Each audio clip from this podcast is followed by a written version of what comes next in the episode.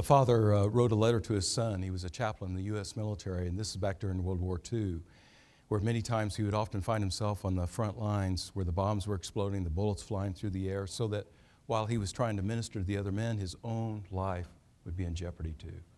Well, one day as his company was traveling through France, they got a chance to take a break, a little break, and during that break, he decided to write a letter to his 10 year old son.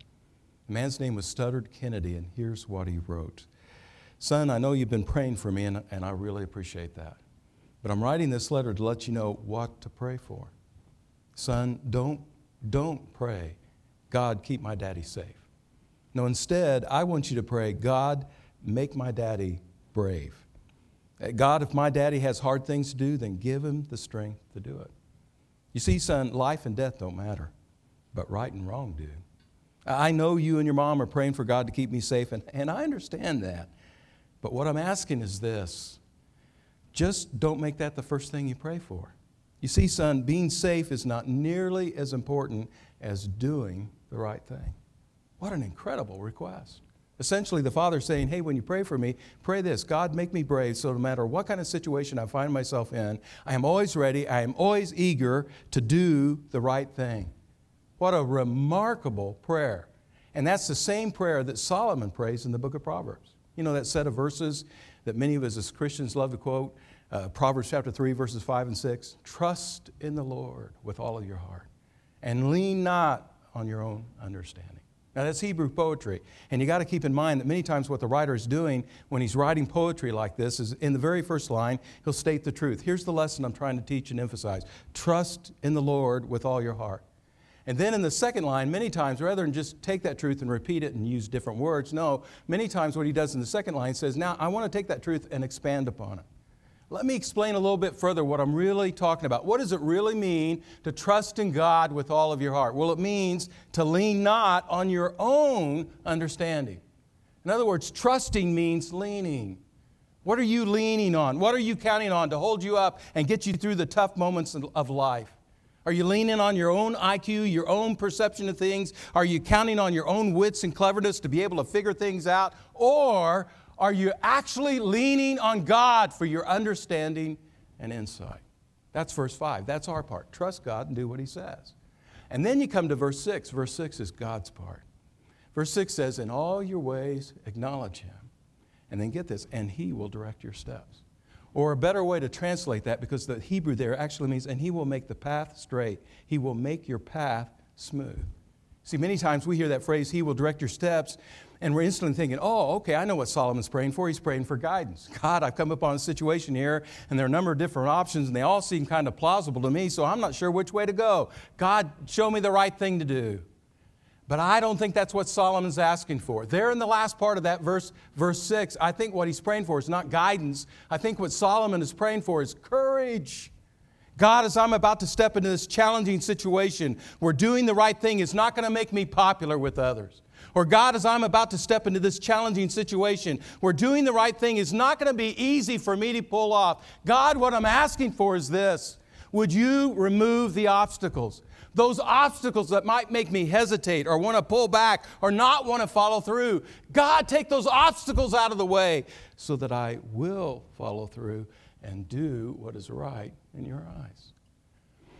When I went to school up in Canada, I had a professor who just made the book of Proverbs come to life for me. And when he talked about this verse, he explained it this way. He said he had a friend, a dear friend, who at a certain moment in his life was just really taking it on the chin. His finances had been cut in half. So life for himself and his wife got really tight. But he and his wife really wanted to honor God with their money. So they decided to once again work their way through the Bible and just check out everything that God's Word had to say about finances. And then they made this commitment. Once they understood his guidelines, we are going to remain true to this. Now, they knew this wasn't going to be easy. They knew from time to time their commitment to do the right thing was going to be put to the test. And sure enough, one day the husband's there in a store and he comes across this item that his wife had always wanted to purchase. But she was never able to buy because it never fit the budget. But here it was on sale. I mean, it was marked down to $40. And the husband thought, wow, I've never seen it this low before. What a deal. I can't pass this up. Man, buying this is going to make my wife so happy. But rather than follow his own heart, rather than lean on his own understanding, he thought, you know, I know this is, this is not extravagant at all. It's only $40. But with all the other things we need to buy this week, this still does not fit within our budget. So before I purchase this, I better go back home first and check with my wife. He got home that night and his wife said she had a big surprise. I was helping this elderly lady at the church. I, I, gave her a ride to the Goodwill store, and while, she, uh, while I was waiting for her to get the things that she needed, I decided I would just take a walk around the store as well. And wouldn't you know it, right there on the shelf was that item that I've always wanted to purchase. It was brand new and on sale for $2. Somebody just donated it the day before, and so I bought it. Now that is Proverbs 3 6. In all your ways, acknowledge Him. All your ways, try to honor God and he'll make the path straight. Here was God honoring this couple because they were trying to remain true to the guidelines of his word and use their money in a wise way. And God, knowing the tight situation they were in, the, con- the, the, constraints that they were within, God worked out a situation where this woman would be able to buy what she needed without having to break the budget. See, God understands that doing the right thing is not always easy. That sometimes when you make this commitment to follow Him, uh, life's going to get really tough. So God makes a promise, Proverbs 3, 5, and 6, that any hardships that come your way because you're trying to do the right thing, know this God will go in front, God will go before you and begin to smooth the way so that you can stay on the right path and do what is right in His eyes. Now, I think we have a perfect picture of this in action with this scripture we're going to stay today. Here's Elijah and the widow. Here are two people who find themselves in a very challenging set of circumstances. Circumstances where, in order to do the right thing, their life might be at risk. I mean, they're in a very dangerous situation, and yet, every day, for both Elijah and the widow, God goes before them and He straightens the path. He removes the obstacles so they can do what is right in His eyes. Watch how this happens. 1 Kings chapter 17, let's start. Let's start with verse, verse 7. Sometime later, the brook dried up where Elijah is at. Sometime later, this brook where he's camping out has dried up because there's no rain in the land. Well, the reason why there's no rain is because that's what Elijah's prayed for. King Ahab and his wife Jezebel, the Bonnie and Clyde of the Old Testament, they have been leading God's people astray. They've been getting God's people to believe things that are not true. They've been encouraging God, God's people to do things that are just wrong. Well, years and years earlier, God had said twice in the book of Deuteronomy and once in the book of Leviticus that if his people ever went astray, if his people ever stopped listening to him, he would shut up the sky and make it stop raining. Well, one day here's Elijah and he's reading through his Bible and he begins to put two and together and he's thinking, hey, God, I think we're in one of those situations right now.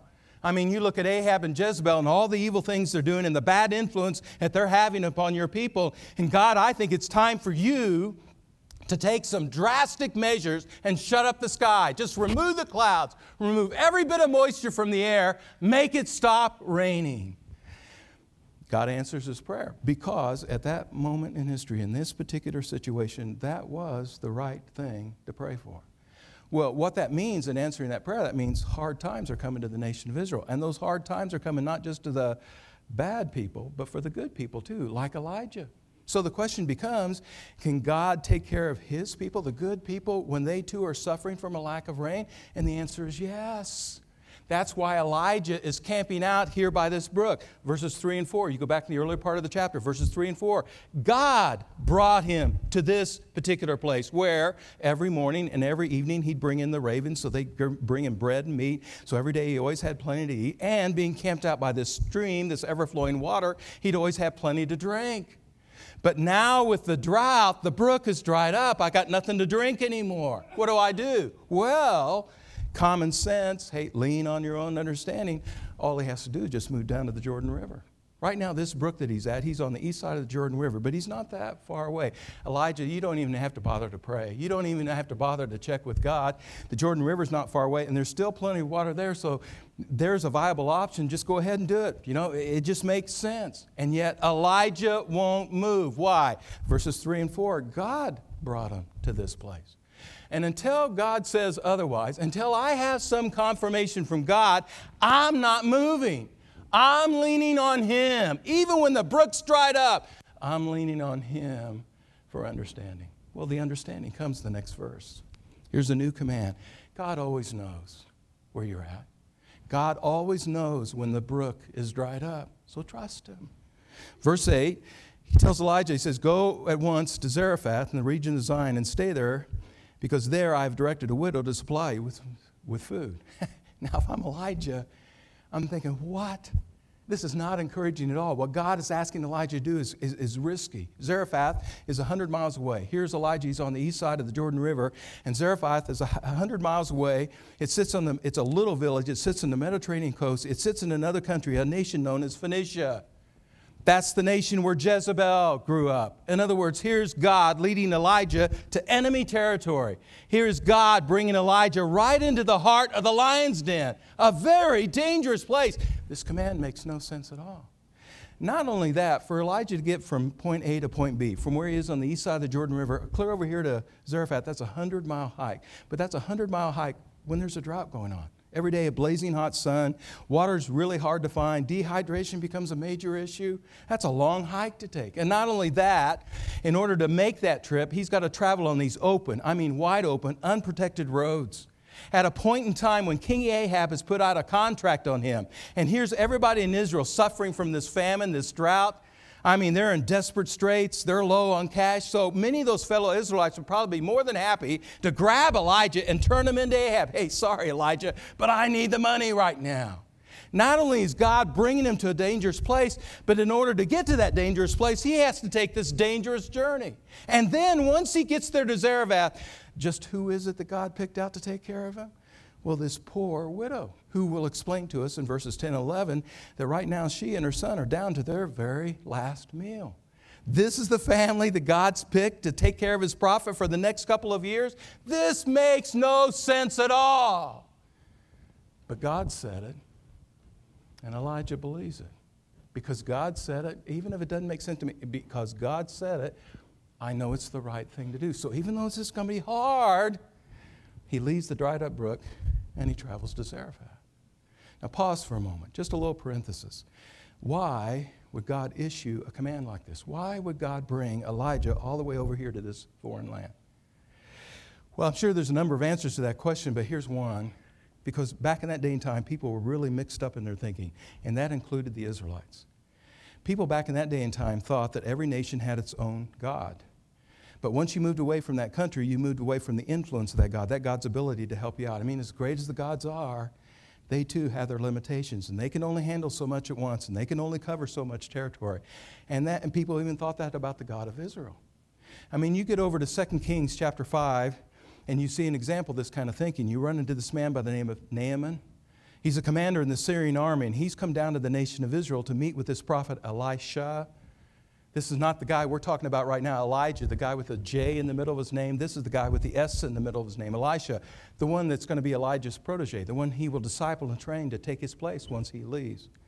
Well, anyway, Naaman comes down to Israel to meet with Elisha because he's heard Elisha has connections with the God of Israel, and the God of Israel just might be able to cure him of his leprosy. He's got this major problem, leprosy. And God does cure him. It's wonderful. But you remember later on in chapter 5 what Naaman does after he's been cured? He's just so thrilled and he's, wow, I've never met a God like this before. What does he do? He gets two mules and he loads them down with a bunch of dirt, Israeli dirt. Why? So that when he goes back home to his country of Syria, he can take all that Israeli dirt, spread it out in the floor of his tent, and get his knees on Israeli dirt so he can worship Israel's God. You see, Naaman is assumed, just like everybody else in that day and time, that you've got to be on his turf, his land, in order to be able to connect with him. That even Elisha's God, just like all the other gods around the world, they are limited to a certain place, to a certain piece of geography. So if you want to connect with them, if you want to be blessed by them, you got to come here, not there. Now, we look back on all that and think, man, isn't that silly? But isn't it true that we tend to think that way too? That God's power and authority is pretty much limited to what happens in this building on a Sunday morning, where it's really easy to get excited and pumped up because here we are sitting with a bunch of other Christians.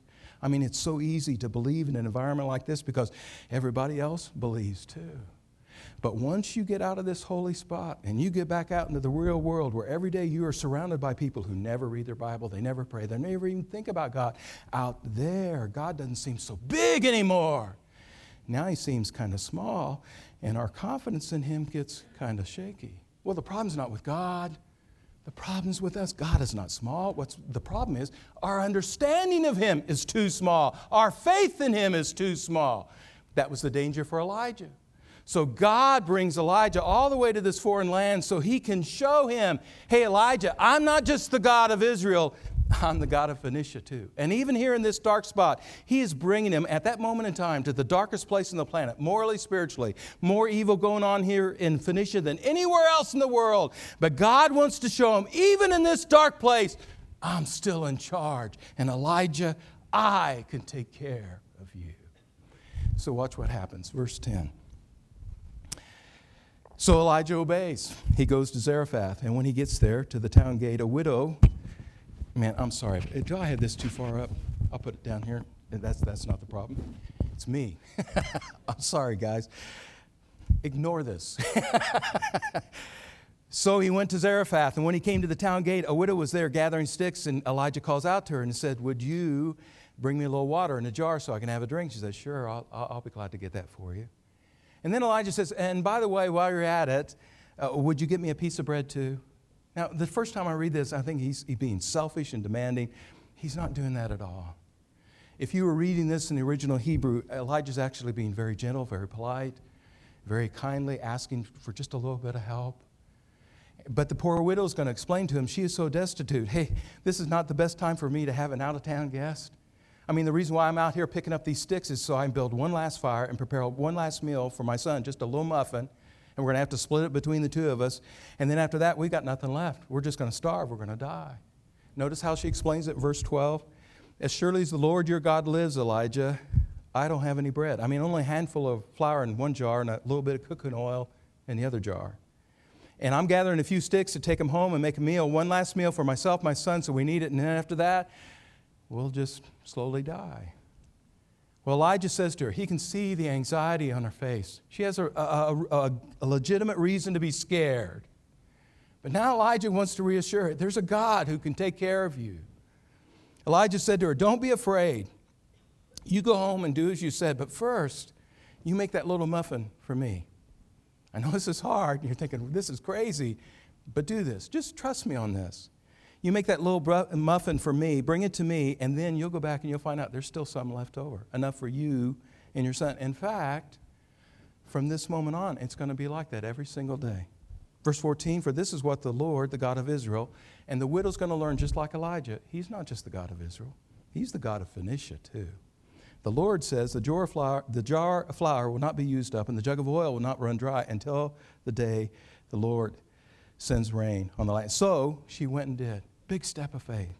She went away and did as Elijah told her. So there was food every day for Elijah and for the woman and her, for her son, because the jar of flour was not used up and the jug of oil did not run dry, in keeping with his word, with the word of the Lord. Now, understand what's happening here. God is not saying, hey, you do what I say, and tomorrow morning, sitting there in the corner of the kitchen, you're going to find 10, 25 pound bags of flour and five giant kegs of cooking oil, and you're never going to worry again. That's not how He provided. What God said was this you do what I say today, and then the next day when you come to the cupboard, there's going to be just enough flour in that jar and enough, just enough cooking oil in that other jar to prepare another meal for yourself, your son, Elijah. And then the next morning when you come to the cupboard, there'll be just enough flour and just enough cooking oil to prepare another meal. And on and on it will go. It's daily trust in the daily providence of God to provide us with our daily bread. Every day, the widow and the son and Elijah have got to lean on God and trust Him to provide. And every day He shows up. Every day He takes care of them. Now, what do we learn from all this? And how do we take what we've learned from Elijah's world and bring it to our world? I remember as a little boy going to the store with my parents and noticing that many times before they make any kind of purchase, they would look for the good housekeeping seal of approval. Because if that seal wasn't on the item, uh, they were kind of leery about making the purchase. But if they saw that this product had this good housekeeping seal of approval on it, meant it's been tested and approved and it's safe to buy. You buy this product, and more than likely, you bought something that is trustworthy. I think that's what the Bible is talking about in Proverbs chapter 3, verses 5 and 6. Before you step into any new venture, first of all, ask yourself, but does this have God's seal of approval? And you're probably thinking to yourself, but David, man, you make this sound so cut and dried, so clear and simple, like it's an easy thing. I've never found that to be easy.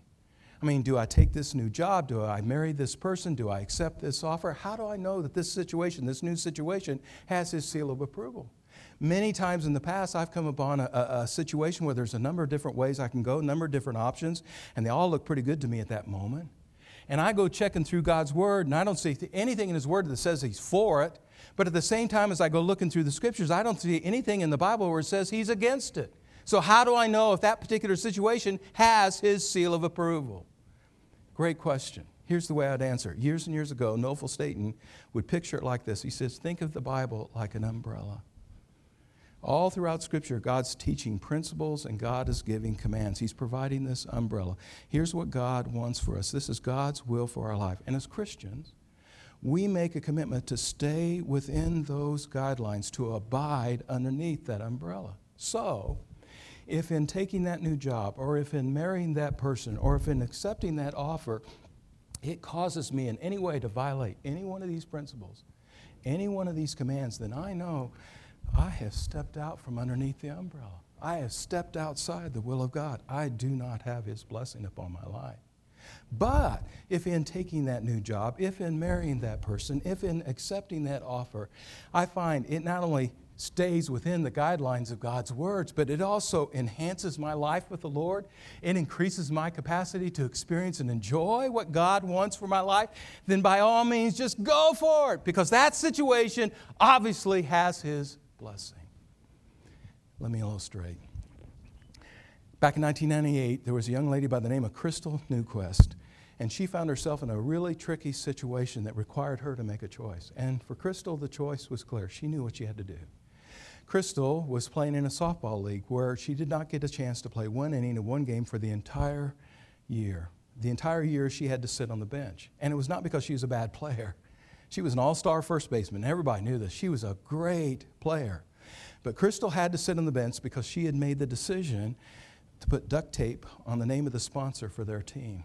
The sponsor, the one who was sponsoring their team and, and provided the uniforms for them, was the local bars, a place called the Carousel. This is over in Illinois. And, and Crystal says, I'm not going to advertise their name. And here's why. For years and years, Crystal thought her grandpa died of a heart attack. But then she found out one day she was down in the basement, just happened to come across his death certificate and noticed that he died from cirrhosis. Now, cirrhosis is a disease that causes the liver to degenerate. And sometimes, not always, but sometimes that disease comes about because somebody's been drinking too much alcohol. And in her grandpa's case, that's what was true. And Crystal thought, I cannot promote a bar. I cannot promote the drinking of alcohol. I cannot promote the very thing that killed my grandpa. I'm putting duct tape on that. Now, it, what you really need to appreciate about this story is Crystal's not a troublemaker. She's a team player. I mean, she's not trying to be a, a, belligerent. She's not some obnoxious, rebellious teenager who just loves to stir things up and loves to create a controversy and get everything, everybody all hot and mad. No. From the get go, when this dilemma first came up, Crystal did her very best to try to resolve this in a very quiet way. She went to the league officials and said, Can I play for another team so I don't have to play for that team and wear their uniforms? And the league officials said, No, teams have already been set. So Crystal said, Well, can I buy my team new uniforms? I'll pay for it myself. I'll be their sponsor. And the league official said, No, we've already made an agreement with a local bar. They get to sponsor your team. You either take the duct tape off or you sit on the bench. And for Crystal Newquest, the choice was clear. She sat on the bench. Now, here's the part of the story that I appreciate the most. Knowing that she was never going to be allowed to play, yet every game she showed up. Every inning of her game, there she was sitting on the bench. And as she sat on the bench, she was not bitter. She did not sit there and sulk. Crystal decided, hey, I can't help the team by playing in the field. I'm going to help them from the bench. So every inning of every game, she shouted louder than anybody else in the stand. She clapped and cheered and did everything she could to encourage her team to win. Now, when you hear a story like that, do you admire Crystal or do you think, whoa, what a foolish young lady? I mean, when you find yourself in a situation where you are forced to make a choice, at that point in time, what is most important to you? Doing the right thing or pleasing other people? Is the direction of your life determined by conviction or by convenience? In this scripture, we see Elijah and we see the widow, and they find themselves in a challenging situation where doing the right thing is anything but easy. But in both cases, they decide to trust God, to do what is right regardless. and I'll just leave the consequences and the results to Him. And sure enough, God does His part. Every day, He goes in front, He goes before, He smooths the way so they can stay on the right path and do what is right in His eyes. That's Proverbs 3, 5, and 6. Verse 5 is our part trust God and do what is right. And verse 6 is His part and He will go before you to straighten the path, to remove the obstacles. So no matter what's happening around you, you can still do what is right in His eyes. Let's pray. God, you alone, you alone know what is best for us. God, help us to trust that. Help us to believe in your word. Make us eager to do what you say. And God, my prayer today is this again and again, every single day, would you just confirm for us that you really are God, that you are in charge, and that no matter what kind of difficulty we find ourselves in, that you are more than able to take care of us. God, I ask you for that blessing in Jesus' name. Amen. I think this moment of the Lord's Supper, we're preparing for the Lord's Supper. And I think this moment is a perfect example of Proverbs chapter 3, verses 5 and 6. Because here's a moment in time where we're trusting what God did for us at the cross. That God dealt with our sin and all of its consequences, and He smoothed the way before us so that even right now we could experience and enjoy eternal life. Here's the best example of all of how God takes care of us. So, this morning, as we prepare for communion, let's sing with the praise team.